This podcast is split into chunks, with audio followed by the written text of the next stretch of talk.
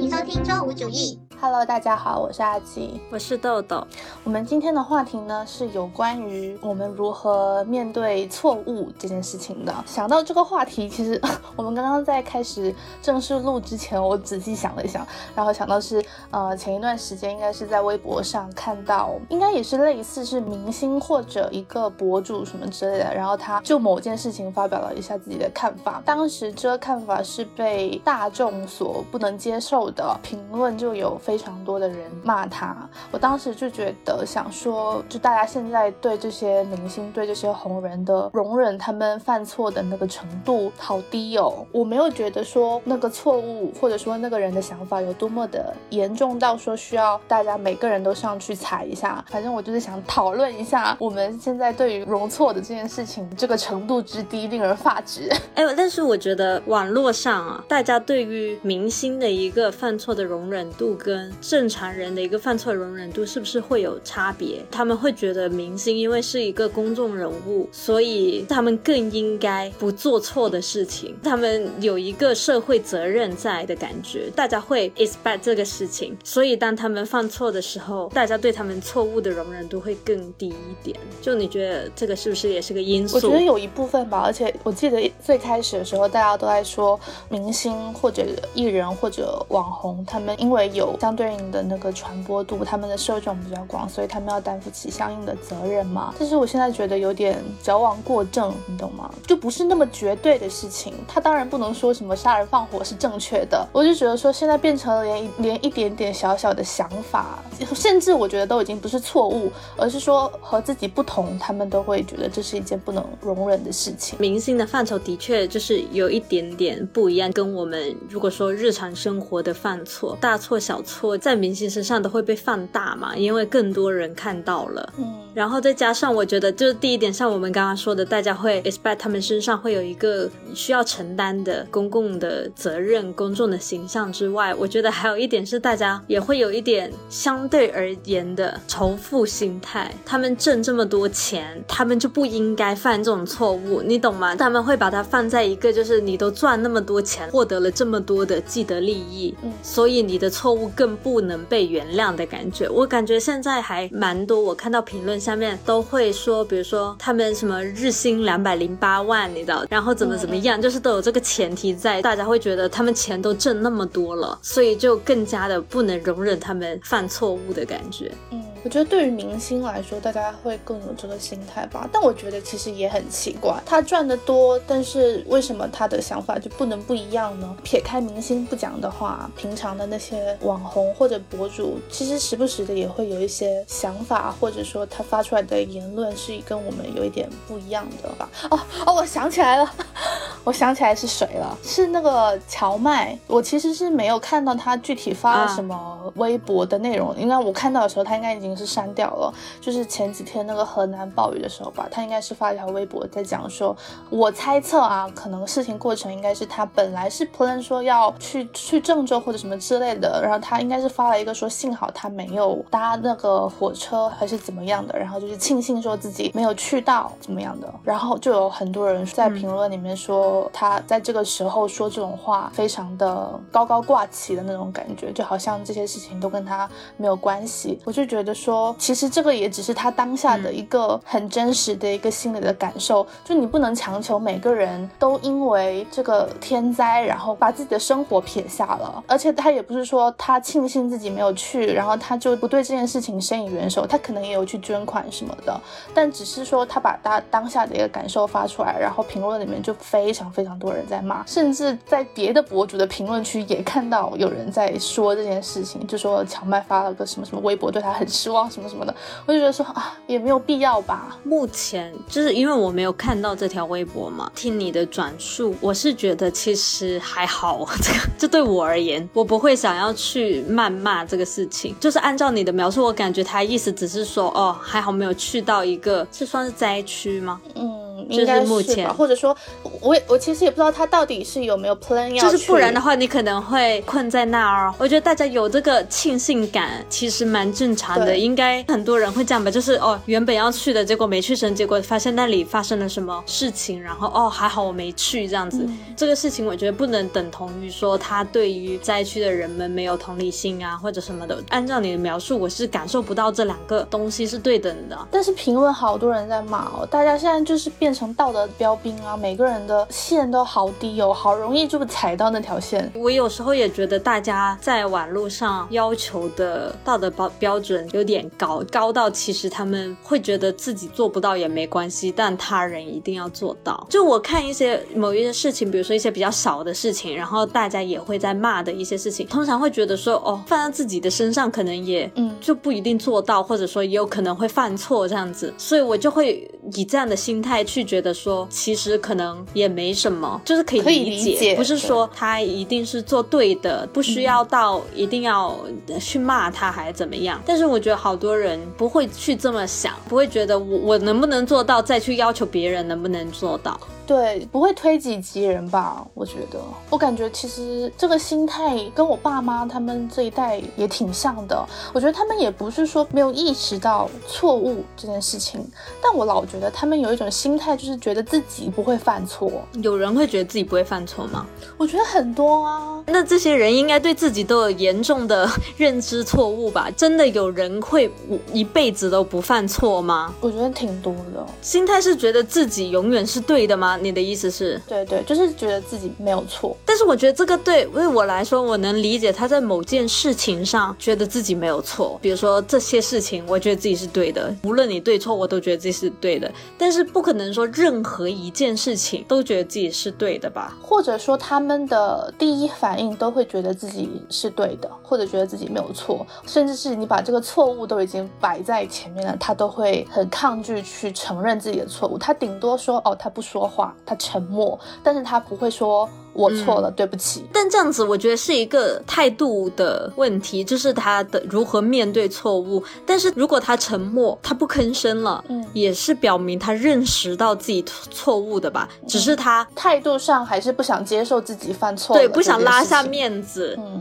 不想去道歉。每每个人对于这种承认错误的态度可能有不一样，有些人特别爱面子之类的，不想认错。但是当他做出这种不说话之类，的举动的话，其实内心是已经意识到自己才是错了的吧？对，严格来讲的话，那就是他们面对错误的这个态度的问题。我觉得我自己也是经历过这种变化的。我应该初高中的时候对这方面还蛮蛮敏感的，就比较没有办法接受自己犯错，或者说自己说错了什么。以前高中的时候，我经常和我闺蜜她们有时候会是在讨论一件什么事情，然后我就会非常的笃定说我说的是对的，然后。我闺蜜就会觉得说不对，不是这样子，然后我们就会一直争，然后到最后就是一定会有一个人去查百度说到底是怎么样。有时候查出来我是对的，有时候查出来他是对的，但是在这个过程中，我就很明显的感受到自己的心态其实是非常抵抗自己有可能说错的这个可能性的，然后我也非常的不想妥协。哎，但是我觉得这个还挺人之常情的，所有人都更希望自己是对的，可能态度上面有不一样，但是心态。上应该都是一样的，特别是你在跟别人争的时候，你就更希望自己是对的。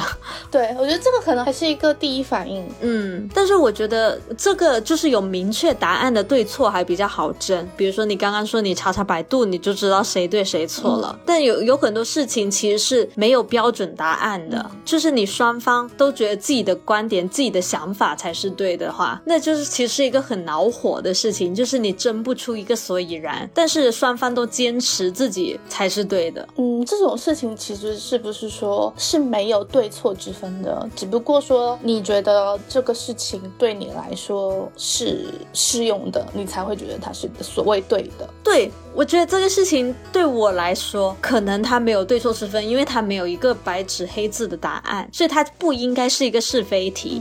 但是呢，我感觉啊，这个出现的频率最多的是，比如说我跟我父母的一些争吵，他们就会把这个扭转成一个是非题。嗯嗯，对，就他们一定要证明你是错的，你要听他的。这类型的争吵，我就特别恼火，我就会觉得你为什么一定要说我是错的？然而我并不觉得我是错的，然后。就是他为什么一定要觉得他才是对的？就是他是只有他是对的，嗯他对的话我不能对。就是这就是刚刚我提到的上一代会有一个这样子的非常自我中心的一个态度。其实他这个是没有一个对错的，只不过说他觉得这样子是他认为他的印象里面他觉得是好的，他觉得是好的，所以他就以对错这件怎么讲这个说法来说服你说怎么怎么样做才是对的，怎么怎么样做就是错的。我举个例子啊。比如说，像现在，我不想近期内就结婚。嗯，如果我要跟他争论这个辩题，他一定要证明我错，你懂吗？就是你不想近期内就结婚，这个想法是错的。然后我妈就会开始疯狂的论证她的观点，就现在这个时间你还不谈恋爱结婚，比如说那些优秀的男的都会已经找到了老婆，都结了婚啦，然后女的上三十就很难怎么怎么样啦，所以你现在不赶紧抓紧，就是我整个想法，她就是论证出一个答案，就是你这个想法是错的，你一定要修正，就是。就是这这其实不算一个是非题吧？你知道，就是我近期内不想结婚，我就不想结婚，仅此而已。就是你为什么偏要说我这个想法是错的呢？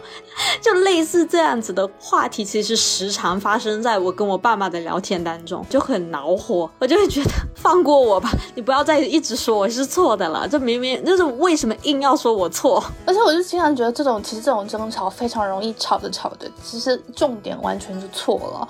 你本来应该说。的是说这件事情到底对你来说怎么样才是适合你的，但是最后往往会变成大家都在争论我是对的，你是错的，整个重点都完全错了，然后就是会越扯越远，越吵越远。对，还有一点让我不能接受的是，刚刚也有提到说他们死不承认自己，也不能说是错吧。既然我们都说这件事情其实是没有对错之分的，但是他们就是不肯退一步，他们就是死盯在那里，经常让我非常的难做。就我有时候也不想老做退。一步的那个人，但然后我每次都要给他们台阶下，但这件事情就是久而久之也会让人非常的疲惫。我觉得其实我还挺不妥协的，我不是那种特别自愿妥协的人。哦，那你说就通常这种这种事情，比如比如说在在这个场景里面，在和爸妈吵架的这个场景里面，到最后，因为他们都是死不认错的那方，他们就不肯退让的那一方的话，到最后会怎么样？如果我也不让步，我也觉得我没错，就是我不认同他说的这个对话，可能就。无疾而终了，就是大家达不成共识，然后就搁在那了，然后大家就放弃了，不说了。是沉默吗？对，就互相生对方气，可能，然后我可能会回房间啊之类的。但是其实以前的话，我感觉是我妈先生橄榄枝的，生橄榄枝的方法就是开始跟你讲话，就比如说叫你吃饭，就是就是说，对，假装没事发生过一样，就开始再跟你讲话。哦。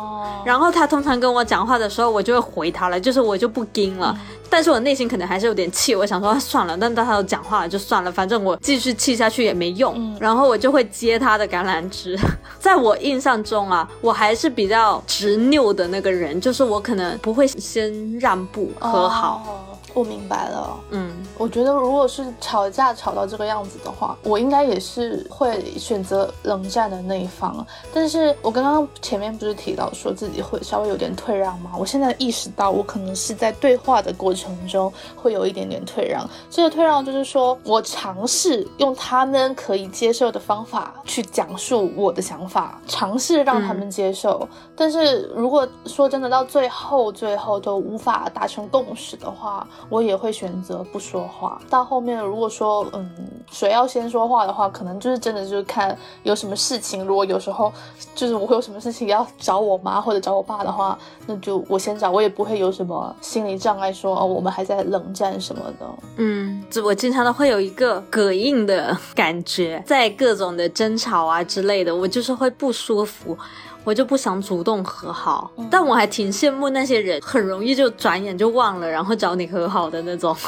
那种也有点心太大吧？这也挺好的啊，对他们来说，他们等于是他们可以忘得很快，不开心的事情他们就不会记恨，他们可以很容易的 get over。可能也是小事，但我们说的，比如说你跟家人的一些争吵什么，他他也不一定是大事，因为其实我觉得吵架是可以升级的。他一开始可能从一个小事开始吵，但吵吵吵吵吵可以越吵越凶，越吵越大，就是啥都拉进来吵。对，所以我就觉得我还挺羡慕那一些可以很容易就克服这心理障碍的人。我想想，我身边好像没有这样子的人，大家都还蛮记仇的。就你要不然，要不然就是可能说这件事情最后是是有被解决掉的。要不然就是等着对方来求和。我就是一个挺记仇的人，我发现了。哎，我突然想到另外一个场景，因为我们刚刚说和自己的父母吵架这件事情，其实是相当于是一个代际之间的嘛，我们和我们的上一代。但我突然反应过来，其实比如说我爸和我妈吵架的话，他们其实互相也很不喜欢认错耶。我爸我妈就不是，我觉得这个是个性问题了。哦，对，是那没有错，我能想象得出来你爸认。错的样子，对啊，就是我爸永远是认错，就无论是我我妈的错还是他自己的错，他永远就认错，先认错再说，他也完全没有障碍。他非常的习惯。你说他内心不会抵触这个情认错的瞬间？我觉得他没有诶，他还蛮顺当的。你确定他没有吗？还只是你不知道？我觉得这个可能是真的是个性问题。你你有没有听那一期《无聊斋》？是找了那个 K C 之前参加奇葩说那个？哦，我知道。你有听那期吗？我没有，但是我听了毛东跟 K C 的那一期。你是不是想说毛东？哦，是毛东，是毛东。对对对。OK，那期我听了。那期我跟跟 K C 那一期，然后它里面不是也有说到说，呃，K C 就是那个很容易道歉的那个人，就无论说什么先道歉。记得毛东就问了一句说，类似说你不会委屈或者就是不想道歉，你知道，就是明明不是自己错这类的意思。然后 K C 就的意思是说他没有啊，毫无心理障碍。对对对，爸也是这种的。但是我觉得这样就是他们才能和谐共处，你知道吗？因为我妈就是那种非常的执拗的人，所以他们才能。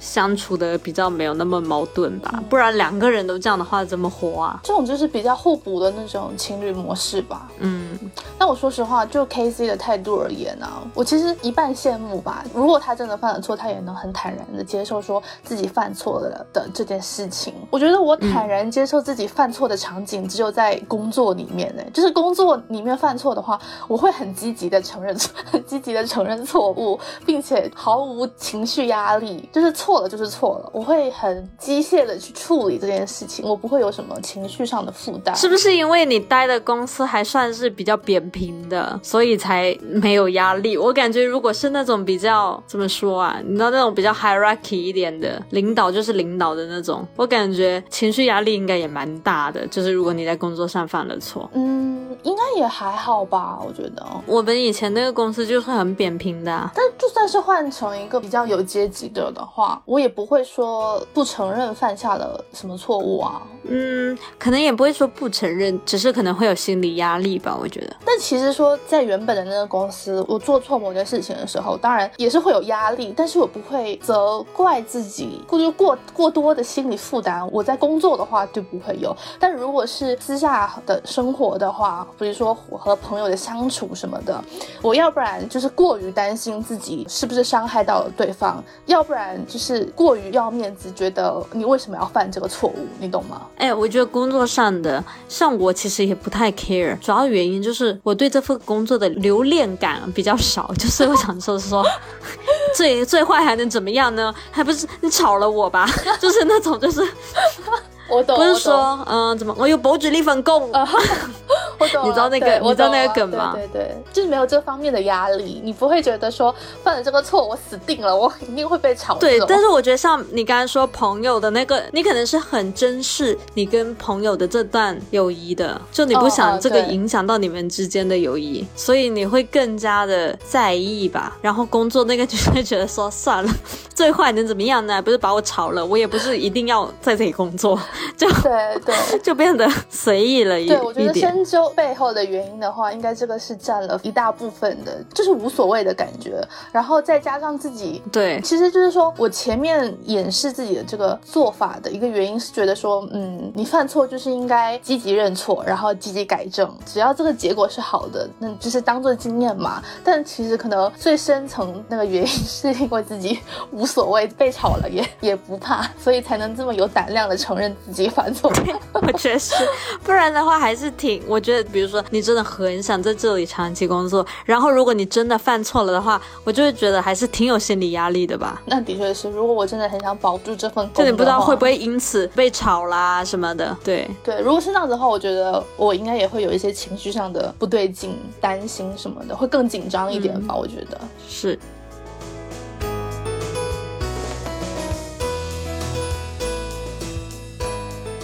你说不被发现的错犯错算是犯错吗？你个人会觉得这件事情你做其实是错的，但是没有人发现。就比如说我出轨，然后没有被发现的话，那出轨这件事情还是错的。啊。对，但只有你知道。那我自己内心也知道它是错的。是，嗯，就没有人来 judge 你，但是其实你自己内心还是知道这件事情其实是不对的。我觉得大家自己心里面还是有杆有有一杆尺吧，就是你觉得这件事情是对的，你觉得这件事情是错的，就算是没有人发现。但你自己内心还是心知肚明的。但有些人心知肚明，他也照做，这不会影响他的行为。其实我觉得这很正常。我有时候我明知道这件事情是不对的，或者说不好的，我还是会做。就是人就是会有这种犯贱的时刻啊。但是是有个利益在的吧？就是你做这件错事，你是能得到什么你想要的东西？对，可能是满足你当下的一个心理的一个快感，或者 whatever 什么都好。但是他肯定当下对你是有一个什么益处的，所以你。决定，就算说这件事情你知道它是错的，但你还是想要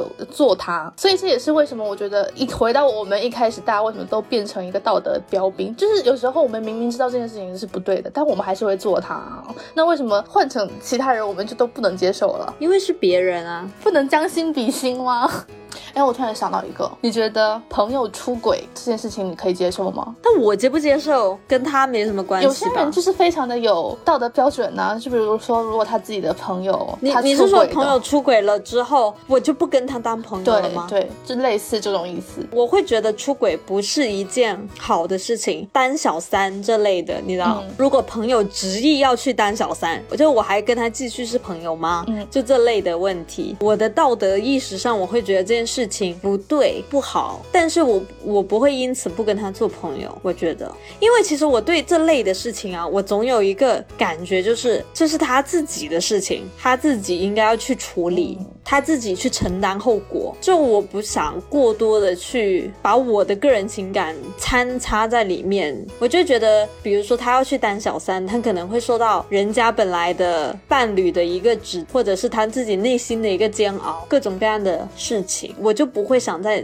参与很多。嗯，那如果你不参与的话，你会默默远离他吗？就是我不是说完全不参与，我可能会发表一些我的看法，但是听不听是他的事情。就我总会觉得，对我来说，朋友之间还是有一个边界感，就是我不会想要太去插手的太多，因为我觉得朋友是个独立的个体，我又不是他妈，又不是他的谁，就是我们只是朋友。就我觉得朋友的话，还是有一个大家互相的界限吧。我大概从高中或者大学开始吧，我还蛮把这件事情分开看的。就是说，朋友他对待感情的态度和他对待朋友的态度这两件事情，我觉得完全是是分离的。就是他可能在感情上面渣的一塌糊涂，但是他对朋友，他可能真的是一个很好的朋友。这个事情真的是可以分得很开的。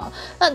就经常会有些人说他朋友出轨，或者说去做小三什么的，他就是不能接受啊，所以他就把这个人一棍子打死的那种感觉。但我觉得是存在那种说他很渣，但是他同时是一个非常有义气的人。其实这个我觉得跟很多网络上面的一些评判其实也相关，就是我一直都觉得很片面。嗯，其实人很复杂，就对我来说，我有感觉每个人都很多面，他可以这样，也可以这样，他身上。上可能有好的部分，可能有坏的部分，它是共存的，它不是一个极致的好或者极致的坏。当这个人在网路上的时候，可能你是不认识他本人的，所以你就会盯着他只呈现出来的那一面去批判，然后你就会直接把他标签化，就是他就是坏的。但其实我觉得很多不涉及一些，比如说法律上层面的一些伤人利己的事情之外的话，其实很多这种大大小小的各种面都好，它不能完全的去描述一个完整的人。嗯，对，我也觉得人真的太复杂了，真的是每个人都是有优缺点的，就是很多人就会 blind side 掉他缺点的那一面，比如说那些明星啊，什么什么样的，可能你在心里总是把它建设的特别完美了。然后，当然，他表现出来的也是一个可能只让你看到他好的部分，看不到他不好的那一部分，所以就是就会开始人设坍塌之类的。但我觉得个人一般都就蛮能理解的，特别是对于那种明星来说，你都不认识他，对，就是真的是隔太远了。就他他到底是一个怎么样的人，其实你真的不知道。平常想象的，其实完全真的是一个你自我的想象，你自己去脑补出来的。就人类的想象力真的太厉害了。通过这些细而且他们他们需要呈现给公众的也是一个正面好的部分，对他们不会想要把不好的部分传达出去，所以他们都是把好的部分展现出去。但你说那好的部分不是他吗？可能也是他，就是有一些人可能他的确有这个闪光点，这一面是好的，但这一面是你仅仅看到的那一面，就你像你看不到月亮的背面的一样。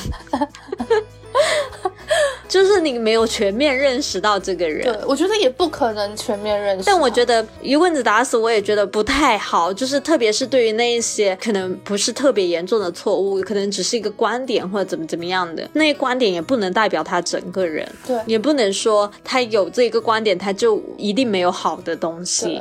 而且观点这种东西，说真的，我自己啊还蛮时时刻刻在变的，就是我可能当下现在这一秒我想的是这样子，但我很有可能我。